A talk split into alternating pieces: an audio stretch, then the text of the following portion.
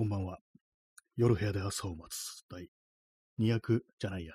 えー、27回スタートです、えー、本日は9月の13日、時刻は23時24分です。東京は今日は晴れでした。はい。えー、今日はちょっと午前中は少し涼しかったというか、涼しいってわけじゃないですけども、少し秋の感じがしましたね。まあ、ただあの、昼間というか、あの、0時、0時じゃないや、12時近くになるにつれて、まあ、これいつもの暑さだなという感じになりましたね。はい。もう話しながら本当になんかまた天気の話かみたいな感じにね、ちょっと思ってるんですけども、あの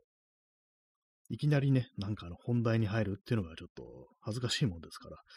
大体まあ天気の話をクッションにしてますね。で、まあ本題っていうのは今日タイトルのことですね。調子のいい時悪い時っていう。まあこれ誰でもね、あると思うんですけども、今日はなんかね、ちょっとあんまこう、元気だとは言い難い、そういう日でしたね。なんていうかまあ、調子が悪いとまでいかないんですけども、何かこうちょっと、かっこつけた言い方をすると、あんまりこう想像できない一日じゃなかったなと、そういう感じでした。あと、まあ、シンプルに言うと眠いっていうね、感じでしたね。まあ、昨日ね、昨日なんかあのー、350ミリの、なんかあの、ジンジャーヘルをあれで割ったやつ、ウォッカで割ったやつっていうね、酒を飲みながら、アルコールをね、摂取しながら配信したというのもあるんですけども、そのせいかなと思うんですけども、なんか今日はずっと眠かったですね。はい。まあ、そういうわけで今日はあんまそんなに元気じゃん、元気とは言い難いような、そういう感じの一日でございます。ね。まあでも人間結構ね、あの、よく最近よく言われるのが、あの自分の機嫌は自分で取るなんてこともありますけども、そんなことってちょっと本当に可能なのかなくらいのね、ことは思いますね。まあ、自分の機嫌は自分で取るって。まあ、人にね、なんかこう、機嫌悪い時とか調子悪い時、やつ当たりをし、八つ当たりをしちゃいけないっていう、まあ、単純に言うとそういうことだと思うんですけども、これ、ね、その言葉の通りだと、すべてのことを自分だけでこう、解決しようって、まあ、そういうふうにもなっちまいますから、まあ、なんていうかね、こう、例えばね、なんか今日元気がないなと思った時に、こう、人にね、なんかそういうようなことを話したりってとか、まあ、なんでもないね、こう世間話とか、まあ、そういうのをしたりすると、まあ、ちょっと元気になったりとかそういうのもあると思うんですけども、どうも自分の機嫌を自分で取るっていうと、そういうのもなんかね、こうダメみたいな、なんかそういうようなちょっと印象が受けたりするっていうね、まあ、こともありますので、まあ、あの、ね、程度だよなって感じですね。人をね、あの、まあ、要は人を傷つけたら嫌な気持ちにさせなければ、なんか、人のね、こう他人のこう手を借りたりね、ちょっと頼るなんてことがあってもいいんじゃないかなと思いますね。はい。えー、P さん、ね、自分の機嫌なら国に取らせたいな。そうですね。国ね、国のせいで機嫌悪いですからね、あれ、大体ね。大抵のことはね、もう国が悪いっていうね、それはもっと間違いないですね。大体ね、何でも国のせいにすんなっつってなんか機嫌が悪くなってきまいますけども、そういうあなたもね、そんなこと言ってんならもう国が悪いんですよっていうふうに、ちょっと言いたくなっちゃいますよね。はい。えー、アイスコーヒー飲みます。今日はあの、インスタントですね。水出しは作ってないです。昨日のやつはちょっとやっぱ薄かったですね。いつも2パック入れるところを、あの、1パックにしたんですよ。そしたらもう結構薄くなって、まあだったらなんか牛乳入れてみるかみたいなね、こう思って、ちょっと牛乳がちょっと残ってたんで、それでこう、なんていうんですかね、これ、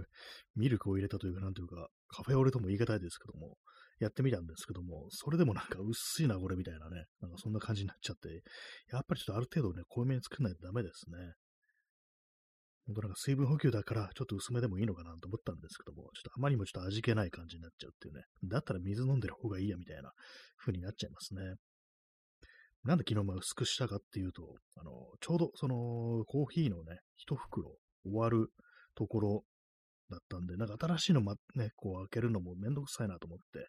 らまあその少ない量で、まあ、ちょうどいいから、これでやってみようって感じになったんですけども、まあダメでしたね。え、P さん、えー、コーヒーを濃く作ってラムで割る。ああ、そういうのあるんですね。ラム、ね、お酒で割るっていうね。私はコーヒーで、そのね、アルコール系のものと一緒にしたことがないんですけど、どうなんですかね。なんかまあこうピンとこないというか。まあでもなんかあのー、どちらもちょっと苦味みたいなのがあるから、お酒もね、苦味ありますから、合ってたりするんですかね。その手のことはちょっとまだやったことないですね。大体割るのってほんとなんかこう、ね、炭酸水とか、あ、となんか結構甘いものですよね、私の場合。割るっていうと、ね、ジュースみたいなものを割るっていうね、そういうことがまあお酒の場合こう多いんでね、コーヒーと割るっていうのはやったことないですね。紅茶もね、多分ないですね。お茶系の飲み物で割るっていうのも多分やったことないですね。意外になんかその辺のところが保守保守的なもんですから、ね。意外にって言いましたけれども、ね、別に私にそんな確信のイメージはないぞというね、そんなこと言われるかもしれないですけども、まあ、あの、あんまりこう冒険しないタイプですね。えー、コーヒー飲みます。なんかね、そう食べ物とか飲み物、そう普段の暮らしの中でね、なんかそうやってるもの、作ってるもの、ね、もうこう、もうちょっとね、冒険してもいいかなと思うんですけども、やっぱめんどくさいっていう気持ちとね、なんかあの、失敗したらなんかね、こう、すごい嫌な気持ちになるなと、ね、せっかく作ったのにまずい、口に合わないなってことだったら、なんか嫌だなと思ってね、それでなんかあんまりこうチャレンジしてないっていうところありますね。まあなんかそう失敗したのもね、あの人に話したりだとかすればね、こう話の種になるっていうことでいいのかもしれないですけども、なんかどうしてもね、こう、その一回一回のね、こう、食べることで、こう、食べたり飲んだりすることで失敗したくない気持ちっていうのは結構ありますね。えー、P さん、えー、コーヒー焼酎、焼酎ですね。そういうのもあるんですか？どうなんですかね、コーヒーの焼酎。焼酎最近ちょっと飲んでないですけどもね。私、あの、コーヒーじゃない、あの、焼酎って単体で飲んだことないんですよ。必ず何かでこうね、割って飲むっていう感じなんで、まあそっちの方がまあメジャーな飲み方なのかと思うんですけども、ね、コーヒーで割るとどんな感じになるんですかね。いずれにせよやっぱこう苦いもの同士ってことであってたりするんでしょうか。ね、いろんなね、こう、ものでね、こう、お酒を割る人がこういますけども、ね、ガソリンで割ってはいけませんっていうね、それだけはちょっと申し上げたいです。えー、P さん、コーヒー豆を焼酎につけておくと、えー、アルコール出しコーヒー。あ、そういうのがあるんですねって言いましたけど、なんかあったような気がします。ね、豆をつけておく、ね。どのぐらい出るんですかね。豆の状態ですよね。あの、引いたやつじゃなくて。ね、結構出るんですかね、あれね。まあ、逆にそれぐらいの方があん、あんま出すぎない方がいいっていうのもあるんですかね、お酒の場合はね。まあでもなんか水とかにつけるよりなんかちょっとあの、違いそうですよね、この出方が。なんかこう、お酒の方がなんか早く出るみたいな、抽出されるみたいなこともしかしたらあるかもしれないですね。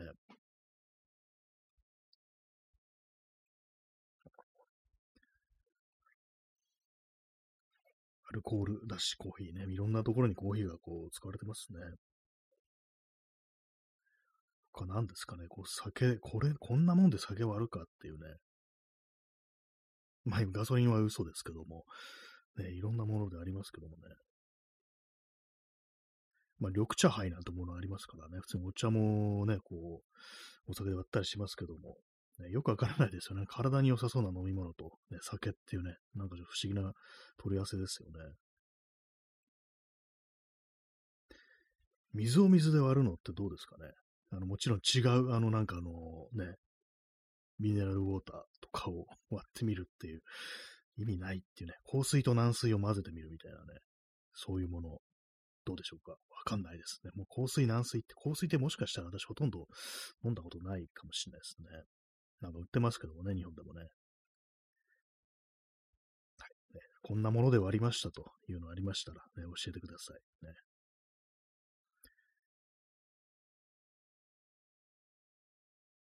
まあなんかちょっと 考えてるんですけども、うん、思いつかないですね。はい。まあそういうわけでね、まあ調子のいい時悪い時あるという話をしてたんですけども、ね、まあなんていうかこう、今日はなんか自分調子悪いなみたいな時に、やっぱちょっとあれですかね、記録取っといた方がいいのかなみたいな、そういう波みたいなものを自分で把握するために、こう毎日毎日、今日はこれこれこういう感じだったけれども、なんか調子悪かったとか、調子良かったとか、まあそういうのをこうつけていってね、こうメモっていったら、なんか浮かび上がってくるのかなってことをちょっとふと思ったりしたんですけども、まあ、例えば今日だったらね、まあ、昨日お酒飲んだせいでなんかだるいとか眠いとかなったのかなとか、ね、まあ、昨日とかだったら、まあ、あのー、おとといとか、おととい、昨日、おととい調子よく、ちょっと調子よかったのが、あの、筋トレをしたからみたいな、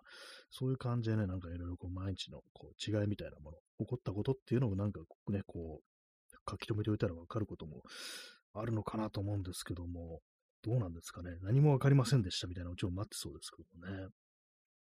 あ、耳かきさん出遅れました。ありがとうございます、ね。今日はなんかあの、日によって調子がいい時悪い時あるようなという当たり前の話をね、こうしてますね。自分の機嫌は自分で取るっていうけれども、そんなのはどこまで可能なのかと、ね、そんな話をしております。そしてあの、コーヒーの、コーヒーをどのようにね、こう、酒で割るかみたいなね、そんな話をしておりました。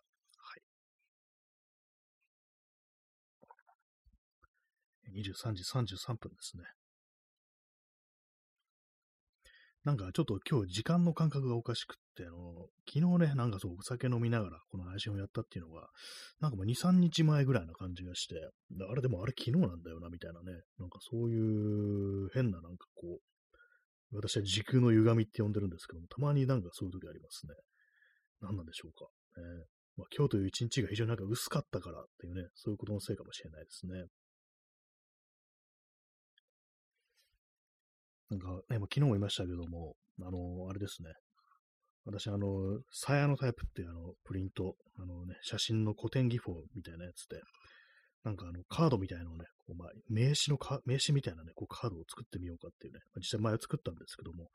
それがなんかもう、あの、残りが少なくなってきてるんで、新しいのでなんか、こう、作ろっかななんていうふうにこう、さっきね、ちょっと選んでたんですけども、写真とかをね、自分の撮った写真とかをもうあしらうために、あしらうじゃないや、こう、あしらうってなんだって感じですけども、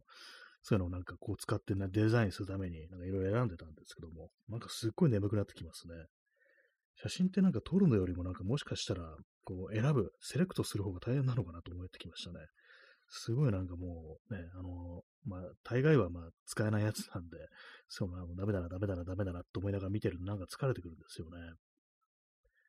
まあ、10枚ぐらいね、なんかこう写真こう出してみて、あもうこっからさらになんかこれをね、レタッチしたりなんだりして、めんどくさいなと思ってたら、なんかすごいちょっと元気なくなってきて、で、まあ、もうこれ以上掘ってもやっても仕方ないって感じもう今日はやめようって感じでね、なんかこう、床に転がったりしてました。ね、なんかどうしてもめんどくさくなっちゃう時ってありますよね。と、まあちょっとね、あの、関係ない話ですけども、最近なんかメモを取るのって、皆様はこう何でやってるでしょうか？何やられてますでしょうか？この、まあ、紙に書くとか、ね、こうまあ、ノートに書くとかね、ちっちゃいなんかメモ帳みたいなの書くとか、なんかそういうのいろいろあると思うんですけども、あるいはなんかスマホとかでね、入力する、パソコンとかで入力するってそういうのあると思うんですけども、なんかね、こう、私もなんかこう、散らかってるもんですから、いろんなところにこうメモがあるんですね。机の上に、こう、100均、ダイソーで買った、あ、すいません、ダイソーで買った、あのね、こうメモ、メモパッドみたいなやつ、それになんかもう、それもどんどんどんどんね、書いてって捨てるみたいな感じのね、思いつきを書いていくんですけども、それと、それともう一冊普通にノートがあって、そこにはなんか割となんか詳細にね、こう、気づいたことだとか、分かったことだとか、ね、まあ例えば、こう、写真のね、こうプリントとかで、この条件でこう、こう、こうしたらこんな感じに出来上がったみたいなことを日付とともにこ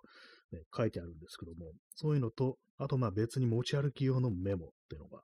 2冊ぐらいあって、そういうわけでは結構まあとっちらかってるんですよね。で、まあなんかいろいろ書くんですけども、なんかね、あの、結構その書くものによって、まあスマホでも、スマホとかパソコンでもね、まあ撮ったりすることあるんですけども、まあ一番なんかね、こう、調子が良かったのが、あの、ちっちゃいノート、なんていうんですかね、この、A4 の半分ぐらい、なん、なんかちょっとわかんないですけど、 A5とかね、いくつなのか、ななんかそのね、サイズがわかんないですけども、ちっちゃいノートに、こう、ちっちゃくて薄いノート、ね、それになんか書いた方が、それボールペンで書くのがなんか一番ね、なんかこう、気分が盛り上がる、盛り上がる伝えるんですけども、なんか整理できるっていうような感じで、割にね、こう、書くものによって違いますね。えー、耳かきさん、えー、僕もセリアで買った小さいメモ帳に好きに書いてます。安いので気楽に雑に使えるので。ああ、やっぱそうですよね。あの、ああいうとこで買うものがね、なんか割に使いやすかったりするんですよね。結構、私も前はあの、無印良品の再生紙メモ帳っていうね、結構安いやつ、84円とか、そんな感じで使ったんですけども、あれなんかわらばん紙みたいなやつなんですよ。あの、紙質がね。なんか、それよりもなんかの、さもっとさらっとしたね、こう感じの、そのダイソーで買ったやつの方がなんとなくこう、まあ、ペンの、ボールペンですけども、滑りがいいような気がして、ね、まあなんかいいような気がします。セリア、セリアなんですね。私はダイソーですね。セリアもね、なんか行きますね。たまにね。あの、新宿のセリアに行くことがありますね。割となんかね、あそこでしかないものとかありますからね。ダイソーにはあるけど、セリアにあるんだ。あ、逆か。ダイソーにはないけど、セリアありにはあるっていうね、そういうものありますからね。あの、OHP フィルムっていうね、私はなんかそれを、それはこれあの、サイアノタイプの、あのね、プリントするときにネガを作るのにね、この透明なフィルムみたいなやつなんですけども、これが必要なんですけども、これはあの、多分セリアにしかね、100均の中ではセリアにしか置いてなかったと思います。なんかあの、アニメキャラのね、なんかあの、パッケージというか、あの、包装にね、あの、パッケージな、アニメキャラがね、なんか書いてあって恥ずかしいんですけども、買うの。でもなんか普通になんか、もっとまとまったやつをなんかね、こう、ちゃんとしたね、世界堂だとか、ハンズとかで買うと、まあまあちょっとするんで、私はまあその、まあそんなたくさん使うものじゃないんでね、まあ、100均でいいやと思って、セリアでいいやと思って買ってるんですけども、どうにもそのパッケージが恥ずかしいっていうね、この人何に使うんだろう、これっていうね、思われちゃいますからね。はい。ね、まあなんか結構ね、なんかその手の100均みたいなものってやっぱ使っちゃいますね、なんだかんだでね。まあ質はね、良くなかったりするんですけどもね、当然ね。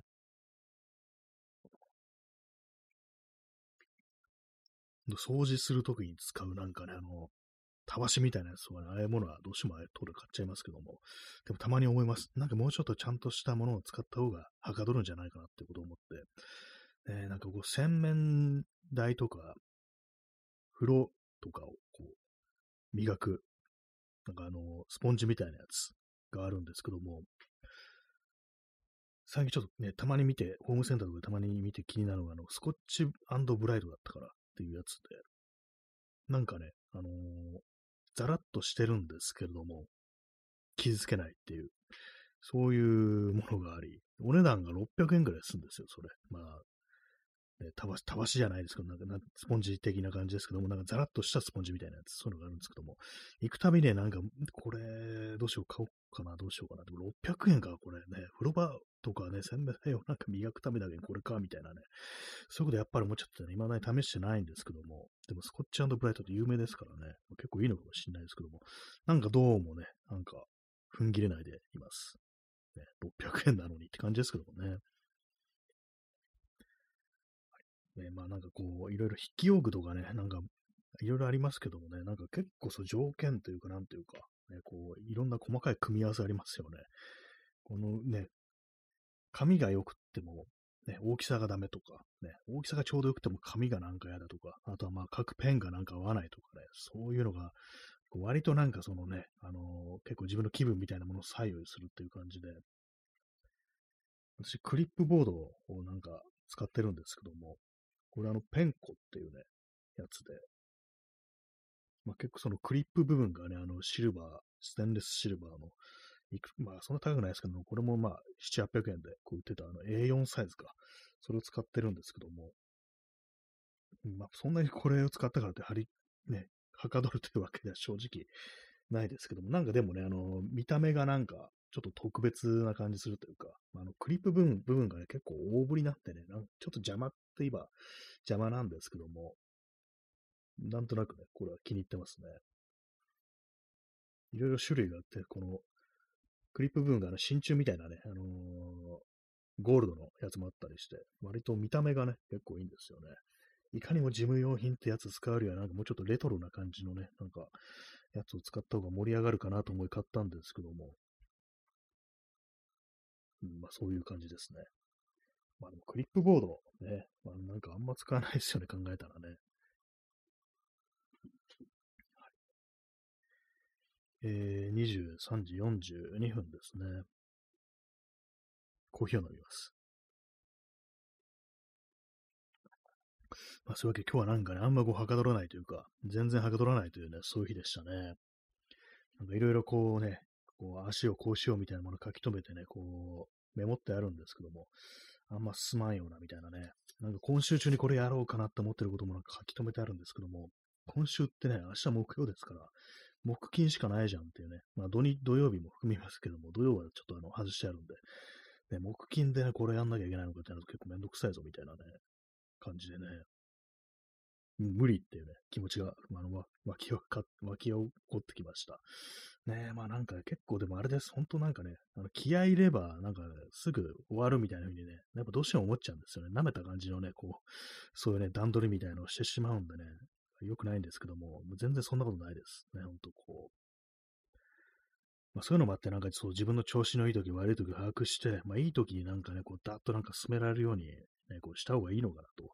いうふうに思いましたね。はい。えー、まあ今日はあんまりなんかね、こう、元気とは言い難いという、そんな日でございますというね、感じでございます。ございますを2回使うなって感じですね。昨日あれですね、あの、そういえばあの、マイクのポップガード、あの、これはね、このラジオとかはまあスマホで撮ってますけども、あの、普通にポッドキャストとかでは、パソコンにね、こうマイクつないでやってるんですけども、それのポップガードってものをね、こうまあ、そういえばあったなと思って、こう、クローゼットから出してきたんですけども、それをつけるとなんかちょっと盛り上がりますね。なんか、ちゃんと撮ってるな、レコーディングしてるな、みたいなね。別に歌は歌ってないんですけども、なんかね、ちょっと見た目いいですね。はい。今日ちょっとよくわかんないこと言ってて、あの、途切れがちですね、本当にね。あの、喋りがね。コーヒーを飲みます。まあね、あのー、話すことがなくなった時はやっぱりあれです。天気ですね。天気情報を見ましょう。で、9月14日、明日の天気は、えー、33度ですね。最高気温東京。雨も降らないようです。晴れ時々曇りということでね。まあ、今日とね、変わりませんという、そういう感じですね。それだけかって感じですけどもね。何のね、これ何のこう話題にもなりませんけれども。そういえば最近、そうだ、あれね、あのー、腕時計ね、私、ちょっとカシオミニじゃないや、カシオミじゃないんだっけえー、あの、チープカシオって呼ばれてるやつ、ね、ああいうものなんかちょっともう一つあった方がいいのかなって思ってて、こう、ね、見てるんですけども、やっぱあの、今、こう使ってる腕時計は、まあ、金属のね、こう、割となんかちゃんとしたやつなんで、なんかどうにもね、普段の格好と合ってないな、みたいなね、こう感じのことを覚えるんで、なんかもう少しね、あのー、雑なやつ、ね、そういうのがあった方がいいのかなと思って、で、まあいろいろ見てたら、あれですね、チープカシオみたいな安いやつでも、あの、ベルトというかバンドというか、あれを変えてる人がいるんですね。あの、ナトーベルトってやつ、あのナ、ナイロンのベルト、あれに変えてるね、なんか画像があって、割にいいなと思いましたね、まあ、そうだけなんですけども。ね、私、あの、カシオミニ、えー、違う、チームカシオの思い出はあるんですけど、思い出があるんですけども、昔、あの、高校生の時、中高生の時にあの持ってて、なんでそれ持ってたかっていうと、拾ったんですよね。この話3回目ぐらいなんですけども、ね、あの、水たまりでね、なんか拾ったんですよ。あの、どっかね、歩いてる時に夜ね、落ちてて、これ多分ね、なんかかなりもう曖昧な記憶なんですけども、多分中野のね、南口あたりでなんか拾ったような記憶があるんですよ。ね、ななんか用事があって、その中野の駅の近くに行って、でね、それもなんかあのね、友達と二人ぐらいと一緒になんか行ってて、でなんかそれ帰りで、ね、拾ったんですよね。まあそういうモデルがあり、それもね、なんか本当なんか結構ね、その中高と使っていたのでね、まあそこそこ長くね、こう、使ったんですけども、またなんかね、あの、手にしようかなと思ってます。どこ行ったのか捨てたのかなって感じなんですけども、結構なんかね、取ってやったような気がしたんですけども、えー、いつの間にかなんか消えてましたね。腕時計って結構いつの間にか消えてるものありますね。他にもね、なんかあのもう一つ、その後に使ってたね、結構長いこと使ってた腕時計あったんですけども、いつの間にかどっかね、消えてますよ、なんかね。しかもどんな見た目だったかもう全然思い出せないんですよね。時計の話でした。別に時計こだわるタイプじゃないですけども、ね、なんでもなんかあの腕に何か巻いてあると、ちょっとなんていうかね、こう、ちょっとしたアクセントになるみたいな感じでね、なんかいいんですよね。まあでも、スマートウォッチみたいなやつってのはどうも使う気にならないですね。まあ、アップルウォッチとか高いしっていうのもあるんですけども、他のなんか安いやつありますよね。ああいうものもなんかやっぱそんなに惹かれなくって、っていうのも、ああいうの大体なんか運動する人がなんかあの活動、活動量計みたいな感じでね、こう、大体使えますよね。あとまあ睡眠時のなんかいろんなね、こう、計測とか心拍数とか、そういうのでなんか使うらしいんですけども、なんかそれに面白みを見出せなくって、そんななんか分かったところでどうすりゃいいんだろうみたいなね、感じになっちゃうんで、ね、どうなんですかね。なんかもう一人使い方があったら教えてください。ね、心拍数かっていうね、私があんまりこう数字的なものにね、あの興味がないというか、数字が苦手っていうのもあるかもしれないです。ね、だからなんだみたいな気持ちになっちゃうんですよね。まあ自転車とか乗ってるから、そういう心拍数ね、把握するの別に悪いことじゃないのかもしれないですけども、これは今こんだけ運動してるなみたいなのがわかりますからね。まあだから別に使ってもいいのかもしれないですけど、なんかどうにもなんか盛り上がらないなというね、そういうのがありますね。もう、チープ歌唱でいいやみたいなね、気分になりますね。コーヒーを飲みます。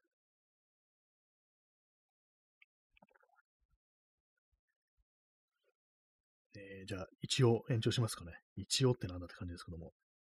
今、あの、継続は力なりキャンペーンのね、あの時期ですからね、なんかいろいろあるみたいです。こう続けると。7日間かな ?7 日間続けると、なんかあるみたいです。延長チケットもらえるみたいですね。で今、この時期、あの、特別なね、あの延長チケットがこう出てるということで、あれですね、あの、今、あの、50コインで送れるということなので、あの、無料分で多分ね、送れると思いますので、もしよければね、あの、延長チケット送っていただけたらというふうに思います。はい。え、耳かきさん、えー、スマートウォッチよりガーミンとかの GPS の方が面白そうです。興味ありますね。あ、そうですね。ああいうのだとね、こう、山に行く人がね、結構使ってますよね、ガーミンとか。自分のなんか通ったルートとかを確認できるっていう、まあ、スマホでもできるんですけども、スマホだとなんかちょっとね、アプリとか立ち上げとか、立ち上げとかなきゃいけないし、結構まあなんかめんどくさいんですよね、あれね。なんか、ね、そう考えるとなんかあの、ガーミンみたいなね、こういつでもなんかもう計測しますよみたいな、そういうやつ。あっちの方がなんか面白そうですね。あ、ここ通ってたんだみたいなのがこう分かるとね、非常に面白いんじゃないかなと、ね、思うんですけども。私も結構一時期、まあ、これはスマホなんですけども、あの、アディダスランニングっていう、まあ、アプリがあって、それはあの、だまあ、ウォーキングとか、あのジョギングとかで、まあ、あの何キロ走ったかとか、まあ、そういうのをあの計測するタイプのやつなんですけども、それをなんか普通になんていうんですかね、こう移動するときにも、こうアプリ立ち上げといて、まあ、その人通ったルートがわかるっていう、ね、ことをよくやってた時期もあったんですけども、やっぱちょっとバッテリー食うなと思って、ね、なんやっぱりなんかあの気分が良くないんですよね。ずっとなんかこれ立ち上がってるってなると、なんか割になんかすぐにこうバッテリー終わりそうだな、終わるなってのがあったりして、こう1日ね、なんかそれこう、1日というか半日ね、こうつけてると、アプリ立ち上げておくと、やっぱあの、ね、帰り際になんかもうあかんわみたいな感じになって、モバイルね、こうバッテリーがないと、ちょっとね、なくなっちゃうってね、そんな感じになってましたんで、最近というか、ここ数年はなんか全然やってないんですけども、やっぱ後から見るとね、面白いですよね、ああいうのはね。メローなね、気分になりますね。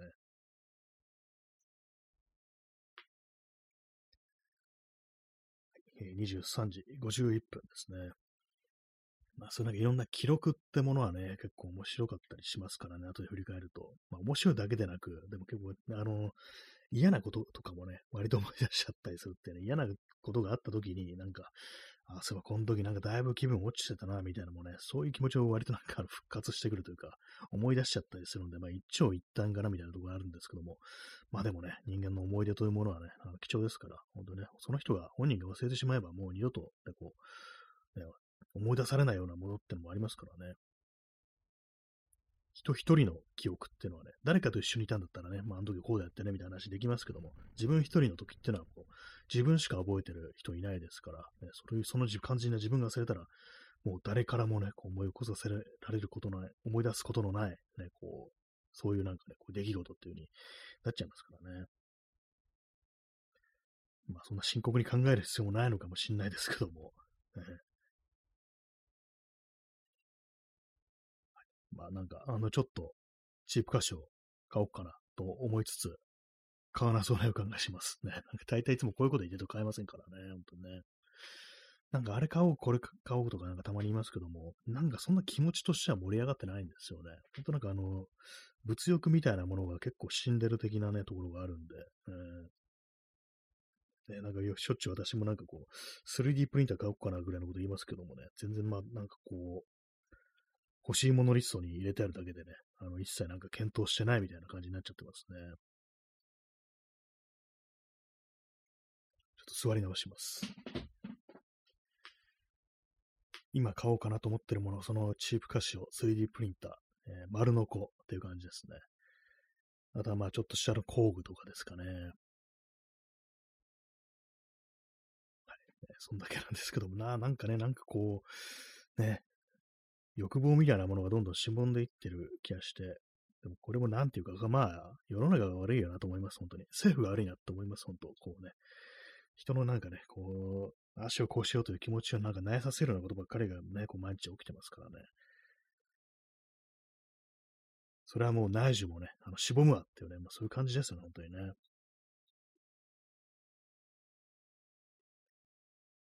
えー、時刻は23時54分ですね。9月もね、なんかもうすぐ半分過ぎてしまうという感じですけども、ね。本当なんかもうあっという間にあれなんだろうなと思いますね。10月になってんだろうなと思うんですけども。ね、まあ、本当有意義に過ごしたいところではね、本当あるんですけどもね。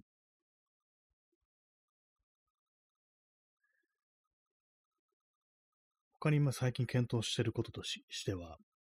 まあこれは DIY, DIY 話ですけども、あの棚をね、あの窓辺に棚をある作ったんですけども、これまあ全然あのネジ止めとかをしてないんでね、もうただ左右に板を足してやる的な感じのね、非常にシンプルな、ね、こう作りになってるんですけども、これをなんかもう少し補強しようかなってことを考えております。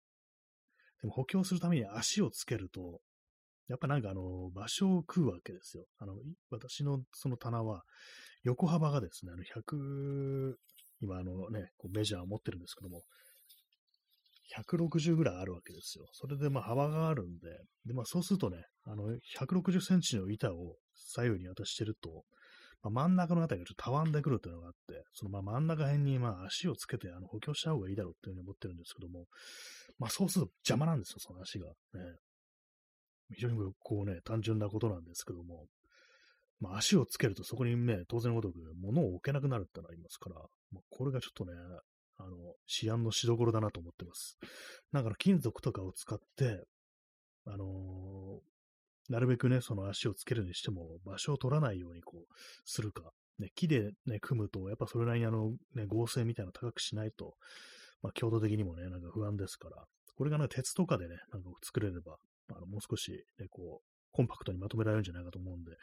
まあなんかそんなこと考えてたりするんですけども、ね、難しいです、本当にね。溶接とかできればね、ほんとなんかこういろんなもの作れるんでしょうけども、とてもじゃないけどって感じですね、そんなのはね。はい。まあなんかこういろんなこと言ってますけども、正直そんなになんかね、情熱があるわけではないです、本当にね。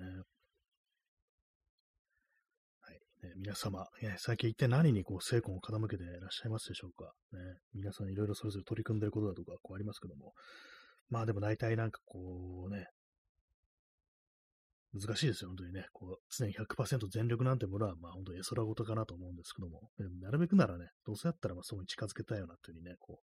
う思いますね。一週間のうちになんかね、本当にこう、だらっとしてるのは、こう、一日二日ぐらいの感じっていうね、こう、そういう感じにしたいです、本当にね。はい。まあ、今日はあんまりこう、調子がいいとは言えないから、調子悪いとまでは言わないんですけども、いいとは言えないから、なんかこう、ちょっとあれですね、あのー、よくわかんない感じの放送になってるという、そういうことでございます。はい。まあ、毎日毎日やってますからね、ほんとなんかそんなにこう喋ることがあるわけじゃこうないんですよね。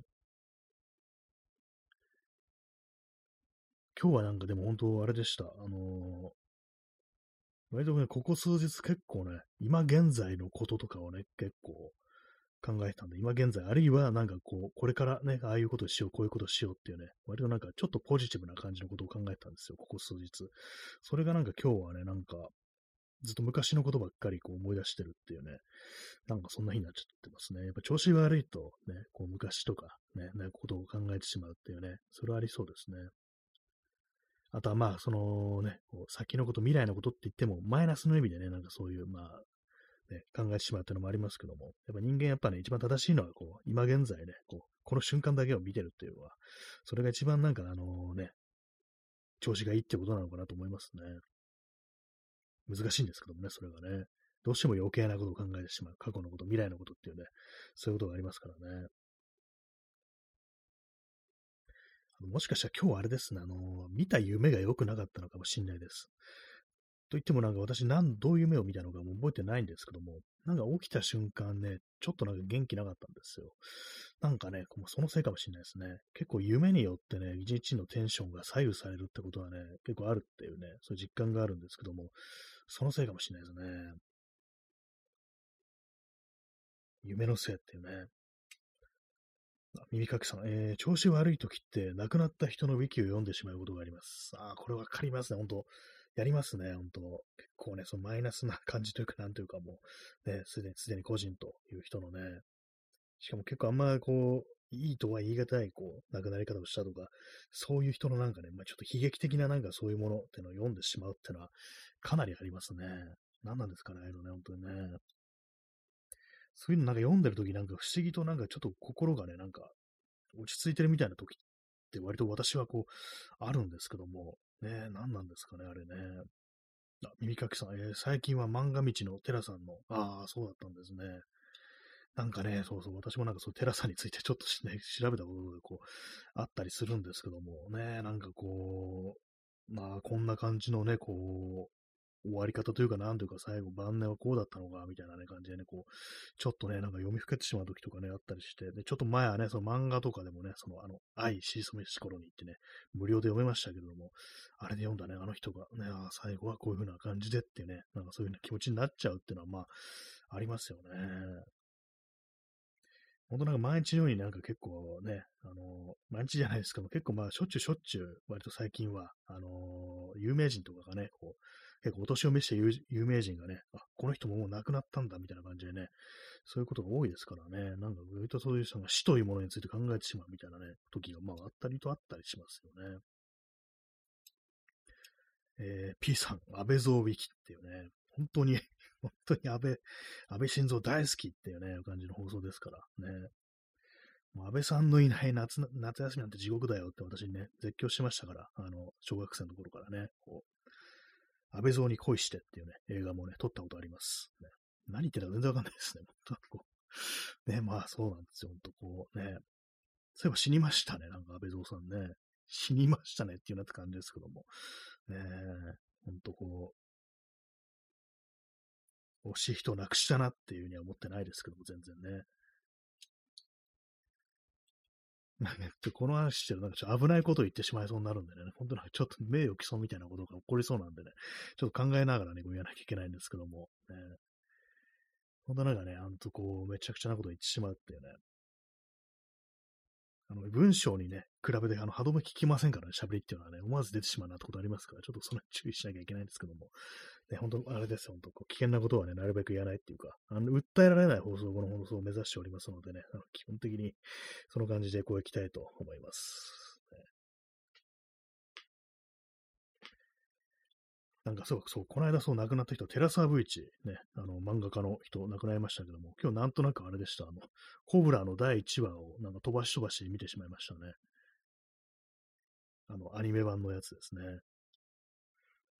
まあ、P さん、えー、新谷さんの見たという夢、もしかしたらホームセンターでパイプを買う夢ではなかったですか？ああ、それではないですね。パイプじゃないですね。パイプは買わないですけども、いや、ちょっとわかんない。この拾い方がちょっとね、あの雑になりました。ね。パイプではなかったですね。そうですね。そう、変な夢ってね、今、ふと思い出したのがですね、私ね、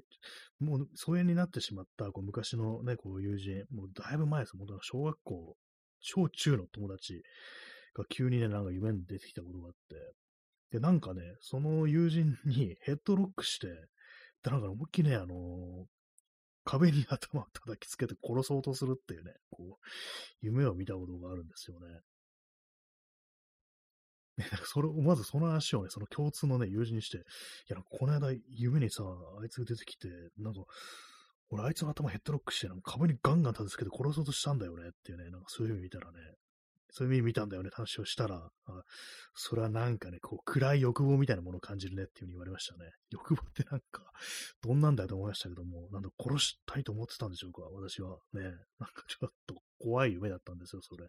何故そこまでしてね、その友人をね、こう、ね、殺そうとしたのかわかんないですけども、ねなんか今、その、そういう、それを急に思い出しちゃいました。なんか人に危害を加えようとする夢っていうことでね。普段そう、私、暴力振る夢とか全然こう見ないんですけども、なんかそれは結構特殊でしたね、本当にね。えー、右かきさん、えー、テラサー V1 もテラさんですね。あ、そういえばそうですね。テラがつきますね。そういえばね。いろんなテラさんがいるよねっていうね、感じですね。他にもなんか漫画がテラがつく人を何名かいたような気がしますけども、えー、テラサー V1、ね、コブラが有名ですけども、ね。はい。そのね、コブラなんか第1話今日まず YouTube でね、飛ばし飛ばしなんか見てしまいましたね。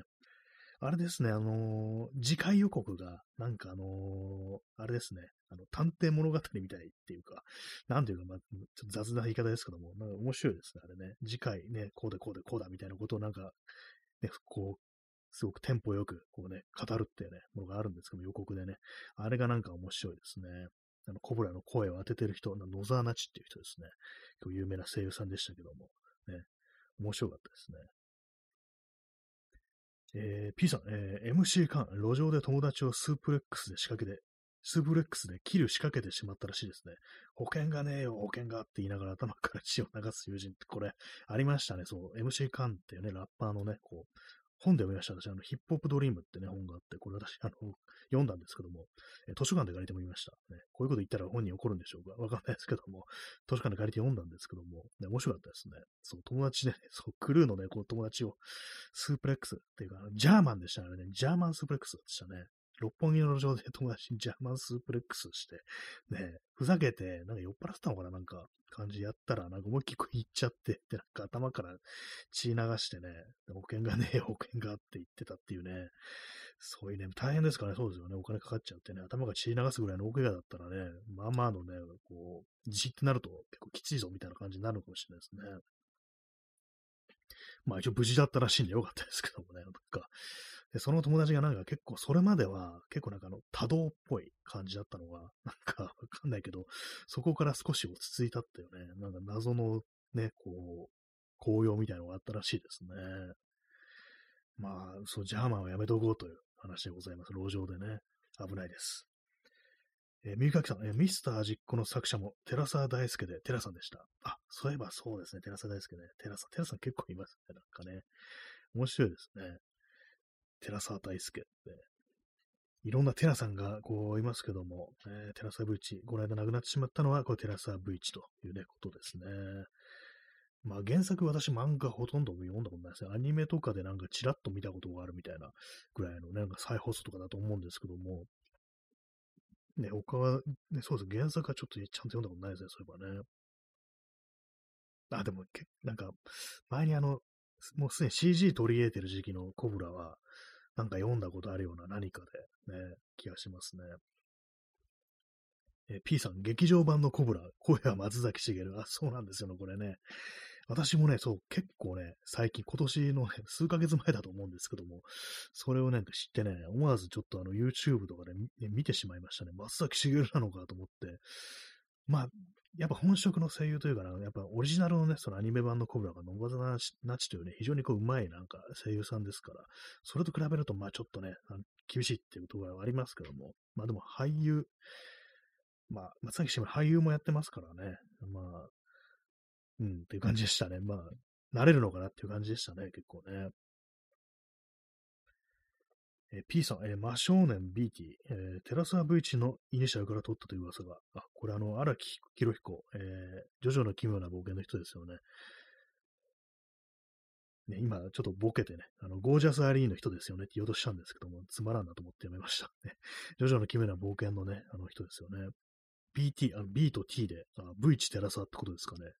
そうなんです。あれ、あの、まあ私ちゃんと読んだことないんですけど、真少年 BT って。ね、まあ、その頭が切れて、あれですよね、なんかいろいろこう、なんかいじめっ子とかをなんかね、こう、ひどい目に遭わせるみたいな、ね。人を殺さないマタロウが来るみたいな感じですかね。まあ、呪いとはちょっと違うか。ね、まあ、ちょっとわかんないですけども、なんかそういう印象があるんですけど、テラサー V1、ね、イニシャルだけなんですかね。なんか多分面白い名前だなと思っただけで、キャラクター的には別に参考にしてないとか、そんな感じなんですかね。まあなんか結構ね、こういろんなこう、漫画描いたかどうかわからないですけど、まあ、コブラと、コブラしか出てこないですよね。なんか他にもいろいろあったような気がするんですけども、なんか悟空ってやつありましたよね。うん。う んっていうね、それでちょっとそれしか出てこないですけども。ねまあなんかこう、今週まあコブラのイメージがあまりにも強すぎて、なんかあの、ハリウッド版のコブラっていうものが、なんかあの企画があったような気がするんですけども、でなんかイメージ映像というか、イメージ写真みたいなのがありましたけども、あれどうなったんですかね。割となんかあの、かなりコブラ感が強いっていうか、ね、こう、ね、ちゃんとサイコガンを構えてる、なんか、こう、男の、金髪の男が、あの、フィーチャーされたね、こう役者がちょっと誰だかわかんないんですけども、なんかありましたけども、あの企画どうなったんですかね。結構映画ってね、なんかハリウッド映画とかってなんか割となんかあれやるこれ作るっつってね、なんかあの、音沙汰なしみたいなこと結構ありますからね。まあなんか割に面白そうなこう感じではありますよね。映画にしてもね。実写の。まあでも、なんかあの、とぼけた感じをね、こう出すのが割と難しいかもしれないですね。現実の俳優だと。やっぱ漫画とかアニメじゃないとっていうね。えー、耳かきさん、えー、クリスタルボーイがいつも凝らされたりネタにされてる印象です。そういえばそうです。なんかね。なんかこう、下ネタとかにね、なんかこう、下ネタを痩せてるみたいな、そういうのありますよね。クリスタルボーイにね。謎に。まあ、あの、ほん、本当のね、あの、漫画の中の、アニメの中のキャラとは、まあ、正反対なこう印象を持たせるということで、ああいうコラにされてるのかもしれないですけども、まあ、だいぶなんかいじられてますよね。かなりね、クリスタルボーイはね。え P さん、えー、コブラ、ジャンポール・ベルモンドがモデルだったと言いますか。あ、そうですね。あのね、顔の感じ確かにちょっと似てるんですよね。そんなにあの、なんかあの、男前ではない、かっこいいわけではないけれども、なんか味のある顔みたいなね、なんかそういう、まあ、ことだ、らしいんですけども、ね。なかなかでもなんかあのー、やっぱ喋りなのかな？言葉なのかな？なんかああいうのが、なんか結構その実写でやるとどうなるんだろう？英語にするとどうなるんだろうってね、なんかちょっと考えちゃったりしますよね。なかなか難しかったりするっていうね。ある程度大人、ちょっと大人向けのなんていうか、こう、アニメだとか漫画っていうのは、結構なんか実写化とか、難しいのかなと思いますね。ルパンとかもね、なんかちょっとむずいですよね、あれね。まあなんか、何年、だいぶ前にあの、ありましたけども、邦画でね、日本映画でなんかあの、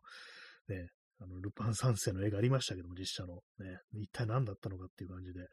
まあでもなんかあの、ちょっと頑張ってたような印象もあります。見てないですけども、あのなんかトレーラーとか見た限り、まあまあ、こんな感じだよなっていうね、感じで、まあ 特にあの、全然ダメとかね、なんだこれっていう気持ちにはなりませんでしたね。まあ、頑張ってると思いますってね、そんな感じでしたね。えー、P さん、えー、コブラ、ネットフリックスドラマになってもおかしくない？あ、そうですね。ちょっとドラマなんかね、そう、1話、1話ね、完結のやつ。それなんかありそうですよね。確かに映画よりもなんかそっちの方が合ってるような、こう気がしますね。えー、耳かきさん、えー、コブラ、宝塚でやってほしい。やってほしい。あ、ちょっとなんか、ああい、合うような気がしますね。あの、まあ、大体なんかド派手ですからね。なんかあのね、登場人物とかね、女の人とかね、なんか特になんかもう、ね、私なんかもう、コブラに出てくるあの女性は、もうどん、た何をね、何をやってる人であろうが、全員ティーバックっていうね、そういうイメージあるんですけども、もう考古学者とかもなんか、謎にティーバックとか出てくるっていうね、まあ、これは多分、あの、現ね、実際そんなことないと思うんですけども、なんか、なんか変に露出が高いっていう、露出度が高いっていう、そういうイメージあるんですけども、ねまあ、宝塚でやるとどうなんですかね。まあ、今、コブラもね、あの、コブラ役もね、まあ、あの女性がやるっていうことになりますけども、ね、なんかちょっと想像してるんですけど、割になんかこう、合ってそうなね、まあ、宝塚ってなんか結構力でねじ伏せるみたいなところありますからね、こう何でもいけちゃうのかもしれないですね。まあ、あの、なんかメイクみたいな、なんていうかこうね、そういうものでなんかこう、ねじ伏せるっていうね、そういうことありそうですね。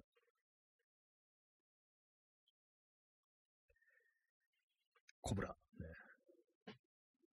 まあでもちゃんとそう、映画とかは見たことないですね、私ね。その、まあね、YouTube 上がってるね、こう、やつとか、3話までね、見れるんですよね。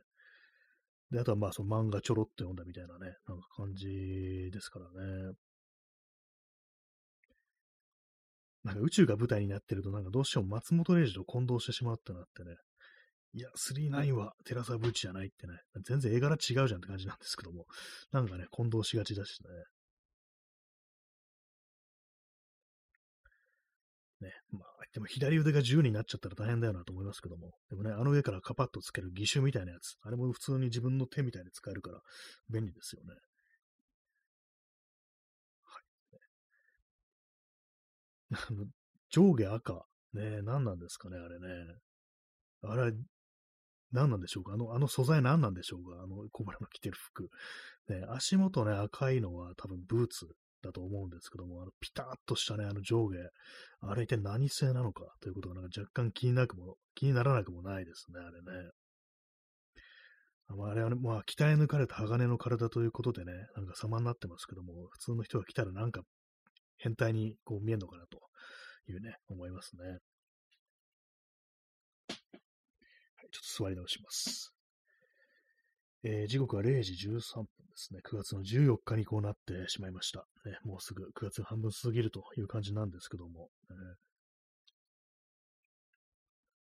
あと、コブラってあの、最初のね、第1話の時点であの、宇宙海賊だった時代の記憶を消してて、で、まあ、整形もしてると。ね、も、もの、元はなんかすごい整ったね、こう、顔してるんですけども、整形によってああいう、ちょっとあの、愛嬌のある顔になってるというね、まあそういう設定なんですけども、で、記憶を消して、やってるのがサラリーマンっていうね、なんかそういう感じでこうスタートするんですけども、なんかあんなね、上下というか全身赤で、ね、こう決めてる、ね、こう、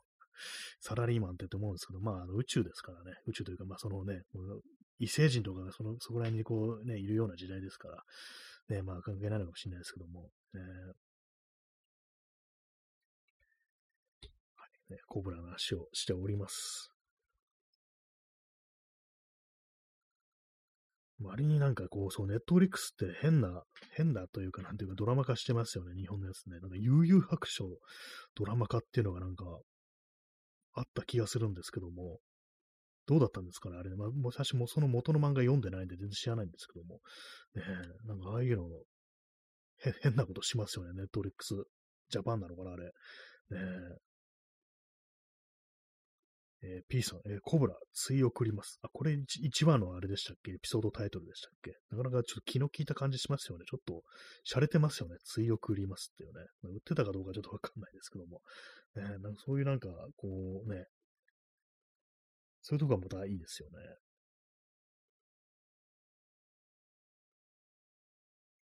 はい。まあ、そういうわけでございますけども。あ、P さんね、トータルリコールの現代。ああ、なんかそういえばそうだった気がします。追い送ります。確かに、なんかこう、そうなんですよね。そう、コブラの一夜でもなんかそういうなんかあのー、トータルリコールみたいな、あのなんかこう自分の好きな、あなんかね、こう、あれですよね、こう、記憶をなんか体験できる記憶というか何というか、自分でなんか好きなようなね、こう設定の、なんか、あるなんかこうバーチャルリアリティの世界でこう体験できるみたいな、そういうのをこうやって、それがきっかけで過去の記憶を蘇るみたいな、そういう展開なんですけども、そう、トータルイコールもそうですよね。こうあなたのね、こう好きなこう、ね、こう、記憶、追憶、ね、疑似記憶なんですけども、そういうのをね、こう、売りますよというね、話でしたね。トータルリコール。ね、シャルツネッカーのトータルイコール映画は有名ですけど、その後ね、あの人でありましたよね、なんか、ちょっと名前が思い出せない。あのー、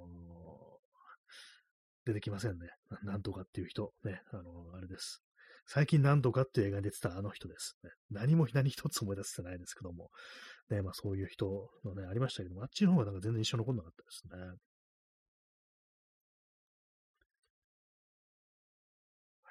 まあ、結構いろんなこう SF ありますけど、またでも本当原作、映画見ててもね、なんか原作読んでないというのが非常に多いですね。そう、フィリップ・ケイ・ディックとかね、まあ、ああいうの本当なんか映画でしか触れてなくて、ブえー、ブレードランナーとかもそうですよね。ああいうの本当なんか全然こう、こう、ね、映画では結構見てるのに、原作はまあ、多分一作も読んだことないという感じですね。なんか映画見ちゃうとなんかね、原作行くっていう気があんまこうしないんですよね。その逆だったらあるんですけども、原作読んだから映画版見てみようってなるんですけども、一回映画見ちゃうとね、なんかあんまりこうその原作見ようって気が出てこない気がしますね。私が結構最近見た、読んだ、最近というかもうここね、あの、5、6年で読んだ SF 小説ってほんと少なくって、あの、ピーター・ウィアーの、えー、火星の人、ね、火星の人あれ、これ映画版がオデッセイってタイトルでね、マットデーモ主演でありましたけども、これもあの原作読んで面白かったんで映画見てみたんですけども、やっぱりあの、情報量が違ってね、映画だとね、ほんとなんか2時間ぐらいに抑えなきゃいけないんで、やっぱりその原作のね、非常に細かい描写とかが、やっぱね、こう、ある程度ね、結構、オミットされてるんで、やっぱりまあ SF ってのはやっぱ小説の方がなんか真骨頂なのかなぐらいのことはちょっと思いましたね。それ以外に、あの、世界の終わりの天文台っていうね、これあの、ネットレックスであの、ジョージ・クルーニー主演で、ミッドナイト・スカイっていうタイトルで、こう、ね、映像化されてますけども、これもやっぱりね、なんかね、あの、原作の方が面白かったっていうね、こう、そういう印象でしたね。ただまあ SF 小説ですけども、なんか SF というよりはなんかね、もうちょっと違うような、割となんか文芸作品に私はこう感じました。これね。だから前もなんかこの、ポッドキャストだったかね、まあこのラジオラジオトークだったか喋った記憶あるんですけども、割にね、なんか SF といってもまあそれなりにね、こう、扱ってるものは広いなというふうに思いますね。今すごい適当なこと言った気がしますけども。えーまあ、SF 作品で結構分厚いね、ものがあったりだとか、ね、タイトルあるんで、こうまああのあれですよ。敷居が高いっていうのはあります、本当にね。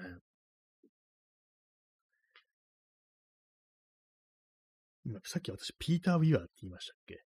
なんかあの、名前は違ったかもしれない。アンディ・ウィアーだったような気がしました。ね、ちょっと検索します。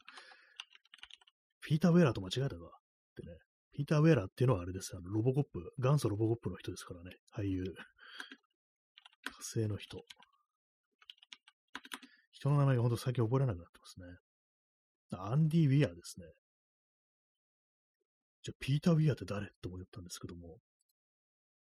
それも検索してみますかね、なんかね。なんかでそんな名前聞いたような気がします。